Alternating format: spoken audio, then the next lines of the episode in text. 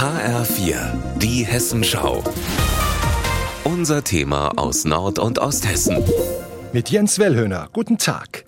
Ein Sarg von Chanel. Sowas gibt es im Kasseler Museum für Sepulkralkultur. Dort steht er mit feinstem Leder ausgeschlagen und dem berühmten Logo der Modemarke Chanel.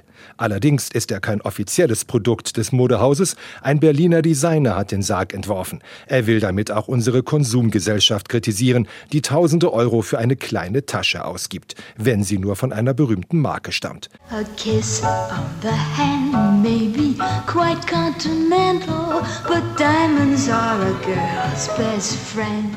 Marilyn Monroe, Diamanten, wertvolle Schmuckstücke, edle Mode. Auch Monroe selber liebte es extravagant. Sie wurde sogar in ihrem Lieblingskleid beerdigt. Als Designer Vovo Kraus das Jahrzehnte später erfuhr, arbeitete er noch für das Modehaus von Emilio Pucci, bekannt für knallige Farben. Monroe in ihrem Lieblingskleid im Sarg, das löste etwas in dem Designer aus. Aus dieser Erkenntnis ähm, habe ich mir dann die Frage gestellt, wie Emilio Pucci eigentlich selber beigesetzt wurde. Ob man ihm da eine Emilio Pucci-Krawatte angezogen hat oder seinen Sarg in einem Emilio Pucci-Stoff ausgekleidet hat.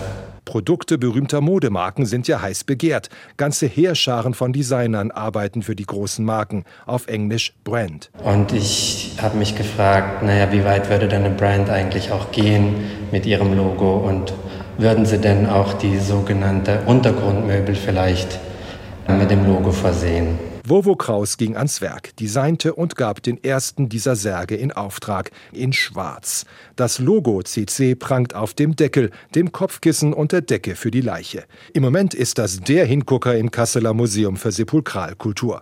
Wie Besucher reagieren, erzählt Museumsleiter Dirk Pörschmann. Irritationen, Fragen, ja, was würde der denn kosten, wenn man den kaufen würde?